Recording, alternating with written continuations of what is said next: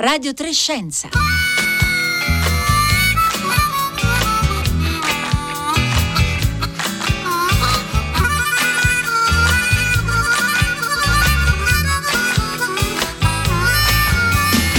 Buongiorno, bentornati a Radio Trescenza, buon lunedì da Francesca Buoni Inconti e bentornati appunto a Radio Trescenza. Oggi noi andiamo a Parigi per incontrare Big John.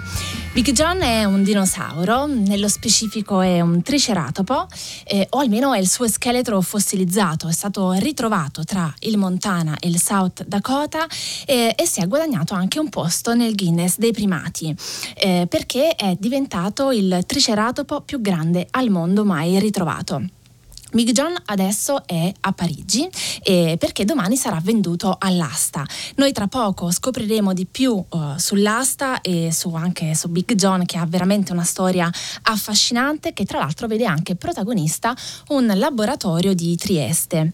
Prima di andare a Parigi però uh, dedichiamo l'apertura di questa puntata ad alcune delle immagini che sono state uh, premiate nella 57esima edizione del Wildlife Photographer of the Year. il Wildlife Wildlife Photographer of the Year è uno dei concorsi di fotografia naturalistica più prestigiosi al mondo. È indetto ogni anno dal Museo di Storia Naturale di Londra. Sui nostri social voi già trovate eh, alcune di queste immagini, le abbiamo messe ieri sera, le continueremo a mettere anche nel corso di questa puntata sul nostro profilo Twitter e mm, se ne avete già vista qualcuna, se c'è qualcuna che vi ha già colpito, magari eh, ricordate altre immagini delle passate edizioni di questo concorso, fatecelo sapere scrivere al 335 56 34 296 via sms o whatsapp. Eh, intanto per raccontarvi alcune di queste immagini protagoniste del Wildlife Photographer of the Year noi abbiamo chiamato Marco Colombo. Buongiorno. Buongiorno Francesca e buongiorno a tutti, grazie per l'invito come sempre. Grazie Marco Colombo, benvenuto, è naturalista e fotografo, è già stato premiato anche diverse volte al Wildlife Photographer of the Year già nel 2011, nel 2016 e nel 2018, insomma ha un po' un abbonamento a, a questo concorso. Allora Marco Colombo, noi cominciamo dal principio, dall'immagine che è stata premiata come uh, vincitrice assoluta. Allora si chiama Creation, ci troviamo sott'acqua, in mare e cosa vediamo? È una fotografia pazzesca di Laurent Ballestà, che è un biologo marino e fotografo subacqueo, eh, che ha studiato il comportamento riproduttivo delle cernie nell'atollo di Fakarava, quindi siamo nel, mezzo dell'oceano, e eh, non si sapeva in realtà quale fosse esatto, cioè loro si riproducono una volta all'anno ma non si sapeva quando. E quindi lui ha fatto oltre 3.000 ore di immersione con il suo team nel corso di 5 anni per scoprire che nella notte di luna piena di luglio queste cernie che arrivano fino a 20.000 individui si radunano tutte lì e fanno le uova tutte contemporaneamente, il giorno dopo è finito, spariscono tutte. Ed è riuscito a fare questa foto pazzesca di una nube di uova che sembra fare un punto di domanda in alto, una spirale, con tutte queste cernie che le stanno deponendo attorno e che escono dall'oscurità. Quindi una foto misteriosa, un enigma quasi risolto, insomma. Quindi ci sono queste cernie, alcuni esemplari, insomma, avvolti nell'oscurità, ma ah, in particolare da questa nube no, di uova e uh, spermatozoi. Uh, Marco Colombo, lei ovviamente ha anche una certa esperienza in realtà nelle foto subacquee, è uh, istruttore no, di, appunto di subacquea um, nel mare della Sardegna, insomma, ha realizzato anche dei bellissimi scatti, poi nel 2016 2016 ha pubblicato uh, un libro fotografico che si chiama I tesori uh, del fiume, che in quel caso ovviamente era dedicato alla biodiversità uh, appunto che c'è nelle acque dolci, nei nostri fiumi italiani. Ecco, che cosa vuol dire però fare fotografia subacquea? Cioè ci sono delle complicazioni in più quando si è sott'acqua per fotografare? Sì, ci sono più complicazioni rispetto a fuori perché non sei nel tuo ambiente ovviamente, a noi piace molto l'acqua però non siamo animali eh, subacquei, marini o fluviali che sia. E quindi ci sono sia dei, dei, problemi di gestione dell'immersione, eccetera, però dal punto di vista strettamente fotografico, per esempio, uno dei problemi è la sospensione, cioè la possibilità che ci siano particelle di fango, di sabbia o piccoli organismi che stanno nell'acqua e che quindi fanno un effetto un po' nevicata quando utilizzi l'illuminazione dei, dei flash e poi non puoi fare gli appostamenti e stare a 100 metri di distanza dall'animale perché lui se no scappa, cioè la visibilità sott'acqua è molto molto più ridotta e perdi i colori anche quando sei più lontano, quindi l'animale deve essere molto vicino per essere fotografato bene. Allora, tra le foto premiate poi eh, appunto quest'anno, c'è anche un'immagine realizzata da un altro fotografo italiano, da un suo collega, Bruno D'Amicis. Eh, è una foto realizzata a Cuba che eh, si chiama Bigiotteria in via di estinzione e ha ricevuto una menzione d'onore nella categoria di fotogiornalismo. Eh, Marco Colombo, che cosa vediamo in questa fotografia? Descriviamola ai nostri ascoltatori e ascoltatrici e che storia voleva raccontare e che storia ha raccontato Bruno D'Amicis con questa immagine? Sì, Bruno è un bravissimo fotografo che si è recato a Cuba per parlare proprio della conservazione di queste chiocciole. Eh, nella fotografia si vedono eh, delle mani che reggono delle collane e sono fatte proprio con tutti i gusci coloratissimi di queste chiocciole endemiche di Cuba che non si trovano in nessun'altra parte del mondo e che addirittura Quindi anche endemico, endemico, eh, scusi se la interrompo, endemico vuol dire che si trovano solo lì, solo su, sull'isola esatto, di Cuba. Esatto, okay. che non si trovano in nessun'altra parte del mondo ma solamente su Cuba. E, ehm, e, quindi eh, lui ha fotografato questa, questa, scena perché purtroppo questi animali sono a rischio estinzione un po' per la perdita di habitat, quindi del loro ambiente naturale e un po' anche eh, purtroppo perché vengono raccolte in maniera indiscriminata nonostante siano protette per fare proprio collane e gioielli vari che vengono poi venduti ai turisti. Ovviamente per, ehm, per le persone magari che fanno questa attività vendere una di queste collane può fare la differenza dal punto di vista economico, però questi animali sono veramente minacciati di, di estinzione, quindi eh, bisogna incrementare sicuramente i controlli e trovare delle alternative per riuscire a salvarle.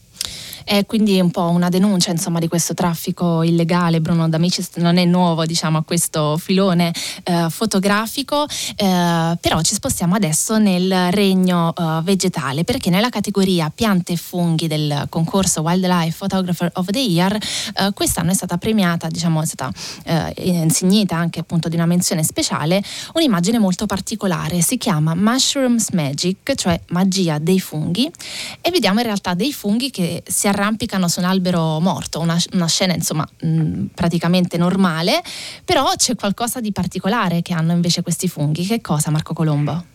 Sì, in questa fotografia scattata da Jürgen Freund, praticamente i funghi che potrebbero essere davvero una scena normalissima, in realtà sono fotografati di notte e brillano, cioè sono di colore verde brillante perché sono bioluminescenti.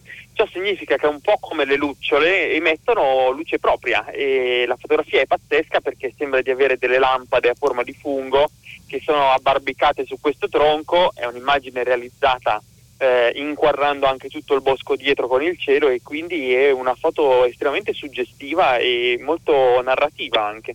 Di che colore sono questi funghi che brillano? Sono verdi, sono di un verde brillante proprio chiaro, si vede che non è un effetto del flash eh, o di artifici fotografici, ma è proprio una bioluminescenza di tipo naturale e ricorda veramente un po' quella delle lucciole o di tanti animali marini che emettono luce propria. Allora Marco Colombo, uh, adesso insomma le, le, foto saranno in mostra uh, a Londra al Museo di Storia Naturale e poi però uh, ci sarà un tour per, per, queste immagini, si possono vedere e arriveranno insomma anche in Italia. Come funziona di solito? Sì, normalmente le fotografie vincitrici vengono annunciate in ottobre, quindi proprio in questo periodo, settimana scorsa praticamente, e poi eh, vengono esposte inizialmente al Museo di Storia Naturale di Londra e fanno poi un giro con varie mostre separate per il mondo e arrivano anche in Italia, eh, per esempio al Forte di Bard in Val d'Aosta e eh, a Milano presso l'Associazione Culturale Radice di 1% e che adesso ospita la mostra dell'anno scorso, quindi la mostra 2020 e si può visitare proprio a Milano in questi giorni. Allora, al Palazzo Francesco Turati fino a dicembre è visitabile ancora la mostra della 56esima edizione del Wildlife Photographer of the Year, quindi eh, diciamo della vecchia edizione. E Marco Colombo, lei farà anche da, da guida questa mostra, giusto? Sì, sì, come tutti gli anni faccio la guida e quindi racconto sia la storia dell'immagine, il comportamento del soggetto, eccetera, sia elementi di lettura proprio dal punto di vista grafico, la composizione, la posizione del soggetto all'interno dell'inquadratura, perché è stata scattata in quel modo probabilmente l'immagine, insomma accompagno gli osservatori e gli spettatori in una visita guidata che va un po' oltre la didascalia, il venerdì sera. Ok, quindi ogni venerdì sera insomma, eh, troviamo Marco Colombo a, a, Milano al Palazzo Francesco Turati e grazie Marco Colombo per essere stato con noi, naturalista e fotografo già eh, vincitore eh, insomma, del, di altre edizioni eh, del Wildlife Photographer of the Year. Noi eh, adesso iniziamo a voltare pagina perché come abbiamo promesso all'inizio di, di questa puntata ci trasferiamo a Parigi e andiamo a conoscere Big John. Big John è questo triceratopo Triceratopo, il, il più grande mai eh, riportato eh, alla luce, è stato trovato tra il Montana e il South Dakota e poi è stato ricostruito in un laboratorio triestino. Adesso Big John si trova a Parigi e lo scopriamo tra poco insieme, intanto al 335 56 34 296 se avete curiosità su Big John, su questo Triceratopo, noi aspettiamo le vostre domande via sms e whatsapp.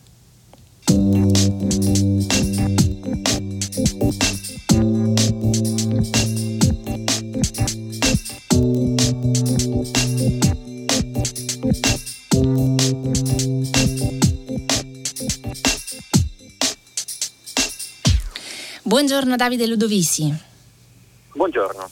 Davide Ludovisi è giornalista scientifico e autore anche insieme a Dorino Minigutti del documentario che si intitola Big John. È un documentario prodotto da Agherose sulla storia appunto della ricostruzione di questo scheletro uh, da Guinness, potremmo dire. Allora, Davide Ludovisi, uh, lei adesso è a Parigi con uh, Big John. Ci spiega che cosa sta facendo lì? Sì, allora noi appunto stiamo, stiamo, seguendo con questo documentario le vicende di questa piccola azienda eh, a Trieste che si chiama Zoic che ha acquistato di fatto dei blocchi di roccia da, da South Dakota e eh, pazientemente con un lavoro incredibile eh, ha portato alla, alla, luce, insomma, ha di fatto ricostruito tutto eh, questo scheletro che è completo per circa il 60% ed è non solo da, da, da Guinness proprio eh, certificato, nel senso che ovviamente ha una certificazione poi, accademica. Poi, poi ci arriveremo, ci arriveremo a descrivere bene questo scheletro, appunto, questo Big sì. John. Eh, ma adesso, insomma, a, Parigi che tipo di evento c'è, insomma, che si, sta, si, svolgerà domani? Allora, a Parigi io mi trovo in questo momento all'Hotel Drouot, che è nel quartiere delle Aste, di fatto il, il, la maggior casa d'aste di, di Parigi eh, e verrà messo all'asta domani alle 3 con un prezzo di partenza incredibile, nel senso che diciamo, il prezzo base diciamo, è, la stima è di un milione e due, ma sicuramente eh, già eh, ci saranno, sanno già che ci saranno dei rialzi notevoli, insomma, quindi eh, sono, ci sono già troupe da, da, ogni parte del mondo a seguire l'evento perché verosimilmente sarà qualcosa di, di grosso. Ecco, ma eh, diciamo a noi è una notizia che ha un po' sorpreso, cioè esiste un mercato importante di fossili eh, è legale, illegale, eh, ovviamente diciamo quelle delle aste eh, sono assolutamente insomma, regolate e legali. Eh, però appunto è una notizia insomma, che ci ha sorpreso che ci sia così tanta attenzione, addirittura ci siano dei fossili eh, così importanti poi venduti all'asta. Ecco, chi è che partecipa di solito a queste aste e come funziona? Sì, ovviamente è, è, tutto legale, nel senso che certo. c'è un certo. mercato esiste non, non da ieri, insomma da, da parecchio tempo e eh, i compratori in realtà eh, probabilmente saranno compratori privati e, mm, non, forse neanche, neanche, si saprà chi poi alla fine comprerà questo, questo enorme, enorme scheletro perché c'è comunque una certa riservatezza anche perché si parla di cifre molto importanti. E chiaramente sì, c'è l'aspetto diciamo, di, di, sorpresa perché noi siamo abituati a vedere eh, questi, questi fossili, questi scheletri nei musei e eh, diciamo, giustamente siamo eh, propensi a pensare che questi eh, oggetti diciamo, eh, appartengono a tutti noi. in realtà eh, poi c'è stato un gran lavoro da parte degli istituti scientifici nello studiare questo, questo fossile e, e poi diciamo che in realtà è sicuramente eh, qualcosa che appartiene al mondo scientifico, ma anche al mondo artistico. Quindi diciamo, il dilemma etico, se vogliamo, è lo stesso che eh, riguarda l'arte in generale, mm. no? eh, per, fino a che punto l'arte può appartenere ai privati. No? Certo. Non, non, non, ci scandalizziamo più ormai tanto se un, un quadro famoso viene battuto all'asta E, ehm, e questo diciamo, è un caso abbastanza analogo perché comunque non dimentichiamo che c'è un, un forte lavoro eh, diciamo, eh, artigianale no? nel, nel, ricostruire uno scheletro di questo tipo. Lo, lo racconteremo tra pochissimo. E sì. Intanto Davide Ludovisi, lei ha un'idea, insomma prima ci diceva c'è una base uh, d'asta, diciamo una stima iniziale dalla quale partire. E qual è questa stima? È di circa 1 milione e 200 mila euro, ma è diciamo, una stima di partenza. E, come dicevo prima, ci, ci saranno rialzi importanti. Ecco. Ci si aspetta eh, ci si aspetta un prezzo finale decisamente molto molto più alto.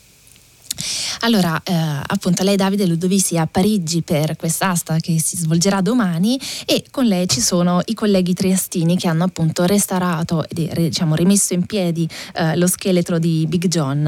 Eh, chi sono? Ce li presenta? Di chi stiamo parlando? Sì, allora, in realtà sono due, eh, sono due realtà italiane. Diciamo, c'è la parte diciamo, del, dell'azienda che si chiama Zoic e, mm, e qui uh, materialmente presente eh, Giorgia Vacchia che ha seguito fin dall'inizio, insomma che tiene un po' le redini della, dell'azienda e eh, due, due, tecnici, due, in realtà tecnici in realtà sono comunque esperti anche in, in, in qualche modo in paleontologia, eh, uno si chiama Elia, l'altro Thomas, che hanno di fatto eh, portato e ricostruito pazientemente anche qui a distanza diciamo, anche notevole anche di trasporto.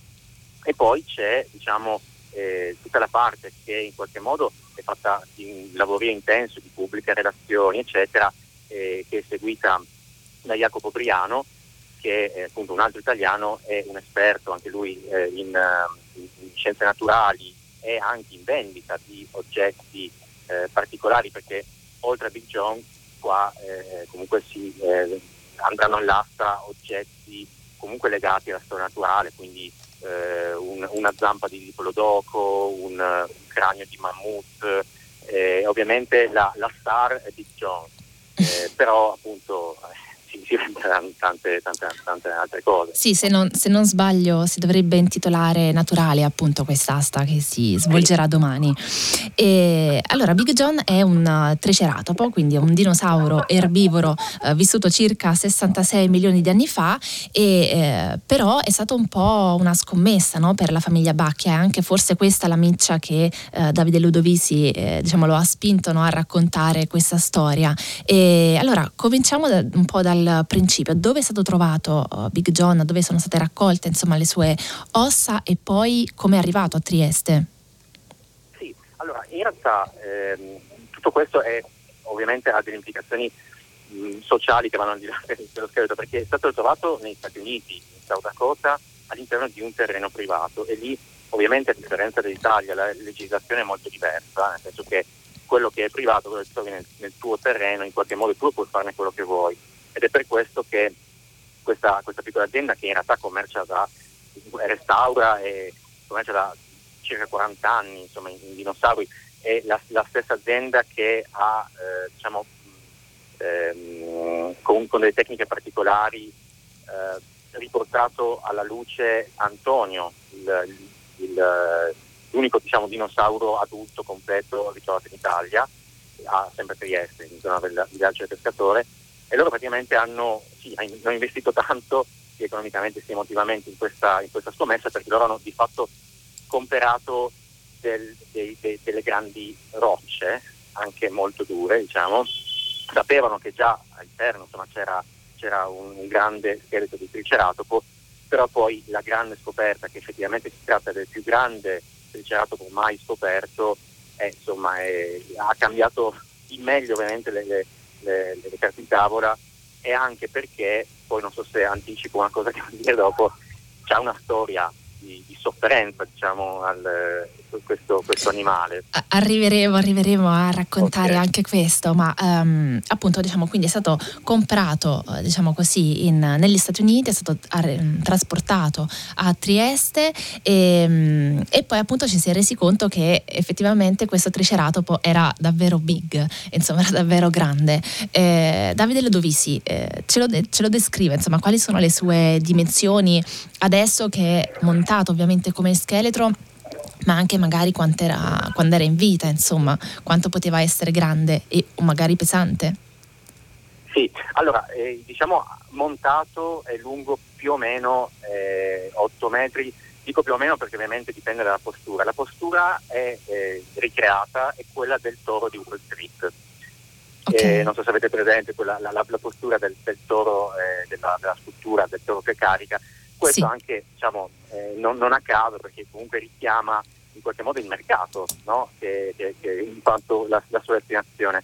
Eh, in vita è un po' difficile da dire perché eh, ci sono ovviamente mh, tutte le parti molli, eh, non dimentichiamo per esempio che le corna erano molto più lunghe perché erano vestute da, da creatina e quindi è, è, un po' difficile da, da, da capire, insomma, da, valutare la sua dimensione in vita. Adesso diciamo, la paleontologia tende a tra virgolette, ingrassare i dinosauri no? perché eh, diciamo, una volta eh, le ricostruzioni eh, dipingevano, rappresentavano i dinosauri molto più diciamo, magri, però adesso diciamo, la nuova scuola di pensiero tende appunto a, ad aggiungere adesso i molli e, e, e, di fatto probabilmente era molto molto più eh, grande di quanto eh, si immaginassero i triceratopi eh, fino a qualche anno fa. Insomma. E, era anche molto vecchio perché probabilmente è morto a circa 40 anni, è una stima così eh, non eh, basata su inferenze, diciamo, non, non, non, ci sono analisi, ma probabilmente rispetto allo stato delle ossa era un esemplare piuttosto, piuttosto vecchio. Insomma. Mm. E, e, come siete riusciti, diciamo, poi appunto a, a decretare eh, appunto il fatto che Big John è davvero insomma, il, il, triceratopo più grande mai ritrovato al mondo? Come è andata la storia? Mm, so insomma che, che c'entra il, il, cranio, la lunghezza, le dimensioni del cranio. Sì, esatto. Allora, premesso che io non lavoro per noi, ma eh, appunto sto seguendo come eh, per, per, eh, rispetto al documentario insomma, questa vicenda, loro hanno, eh, hanno, fatto fare delle analisi all'Università di Bologna, hanno coinvolto l'Università di Bologna per alcune analisi soprattutto rispetto alla grandezza e poi è stata coinvolta anche l'Università di Chieti con i laboratori dell'Aquila per determinare insomma, altre, altre, altri tipi di analisi.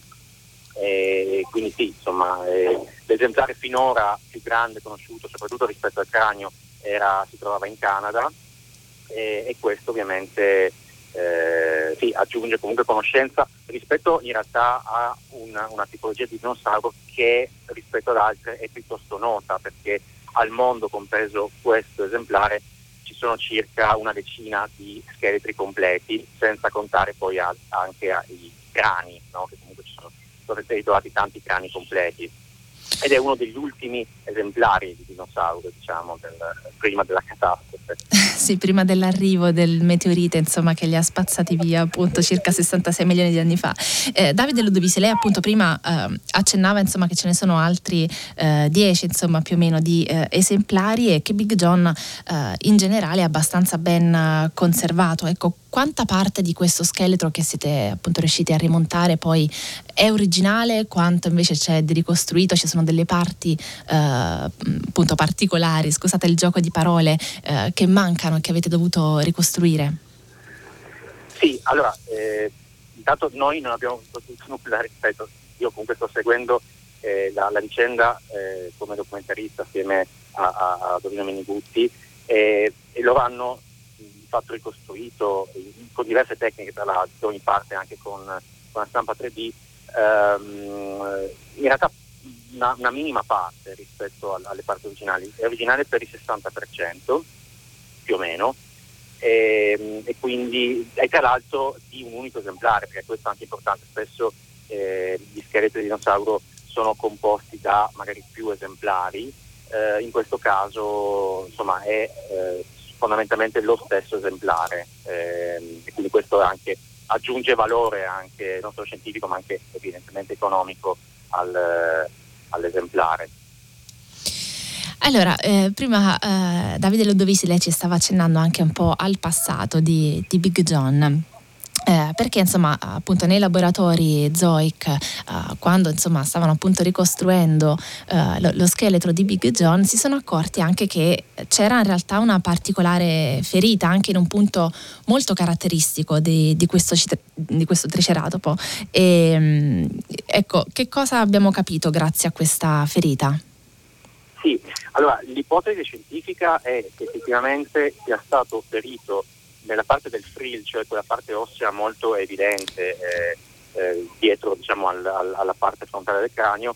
frill si chiama? È ferita, sì, è una ferita compatibile con il corno di un altro triceratopo è, eh, ed è una ferita che molto probabilmente ha, mi ha provocato la morte. Eh, si è notato una ricrescita, una crescita ossea, quindi eh, non è morto evidentemente eh, subito, ma la ferita è rimasta aperta eh, quando l'esemplare è morto.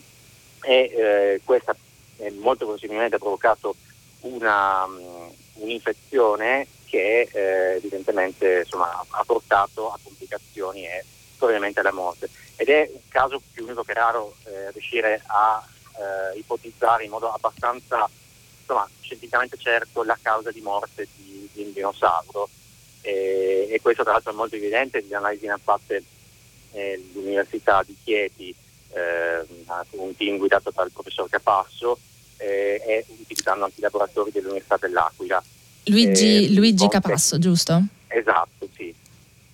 E, e questo sì, effettivamente è una, una, parte scientifica. Noi in realtà stiamo tentando, con, con questo documentario racconteremo diciamo, la scienza, la paleontologia in modo diverso, eh, attraverso diciamo, un factual, cioè seguiremo le vicende anche umane, personali del, è dietro le quinte diciamo, del lavoro eh, di, di, di, queste persone. È un dietro le quinte che spesso viene raccontato poco. Tra l'altro intendo dire che il documentario ehm, ha ricevuto il supporto del Ministero della Cultura e del Fondo per l'audiovisivo del Friuli Giulia, quindi insomma due realtà importanti e anche tra l'altro un grant da parte di eh, un, un grant per, come, come, autore per, da parte di eh, una realtà canadese ed è di fatto anche un documentario internazionale perché eh, ci saranno collaborazioni con altre produzioni internazionali. Si può vedere un, un, trailer giusto di questo documentario e poi quando uscirà insomma quello intero, definitivo? Sì, allora in realtà no, abbiamo, abbiamo, preparato un trailer perché eh, insomma, siamo stati selezionati in diversi festival per eh, interni insomma, di, di, del mondo dei documentari per la distribuzione, però non è ancora eh, disponibile. E quando sarà completato, bella domanda, nel senso che eh, diciamo, finiremo le riprese di fatto adesso, poi magari ci saranno ulteriori riprese, ma sostanzialmente entreremo in post-produzione eh, a brevissimo, insomma già, già novembre e ehm, quando sarà disponibile eh, non lo so, nel senso che ovviamente eh, bisogna, bisogna, capire dove sarà, eh, sarà venduto, distributori eccetera. Sicuramente non solo in Italia ehm, e quindi sì, diciamo che verosimilmente nel 2022 sarà sarà pronto. Ecco. Va bene, noi, noi, ci terremo informati. E prima di salutarci, Davide Ludovisi, eh, lei prima accennava appunto che Big John è stato eh, rimontato con la posa, la posizione appunto del toro di Wall Street in 10 secondi proprio. Perché avete fatto questa scelta così particolare? Allora, non l'ho fatta io, l'ha fatta eh, appunto il, la, la, la il team di Zoic. Eh, beh, perché, perché, in realtà è, è, è particolare perché fondamentalmente per vendere un oggetto comunque bisogna raccontare una storia anche in maniera indiretta e quindi la, il richiamo del, del toro di Wall Street probabilmente richiamerà forse chissà gli acquirenti che lavora in quell'ambito. Davide Ludovisi, grazie per essere stato con noi, giornalista scientifico, autore del documentario Big John, Radio 3 Scienza che è un programma ideato da Rossella Panarese, oggi finisce qui. Con me Francesca Buoninconti, vi salutano Marco Motta, il curatore di questo programma, Daria Corrias in regia, Roberta Fulci in redazione, Fabio Zampa la parte tecnica ed Francesca Buoninconti. Buona continuazione di ascolto su Radio 3.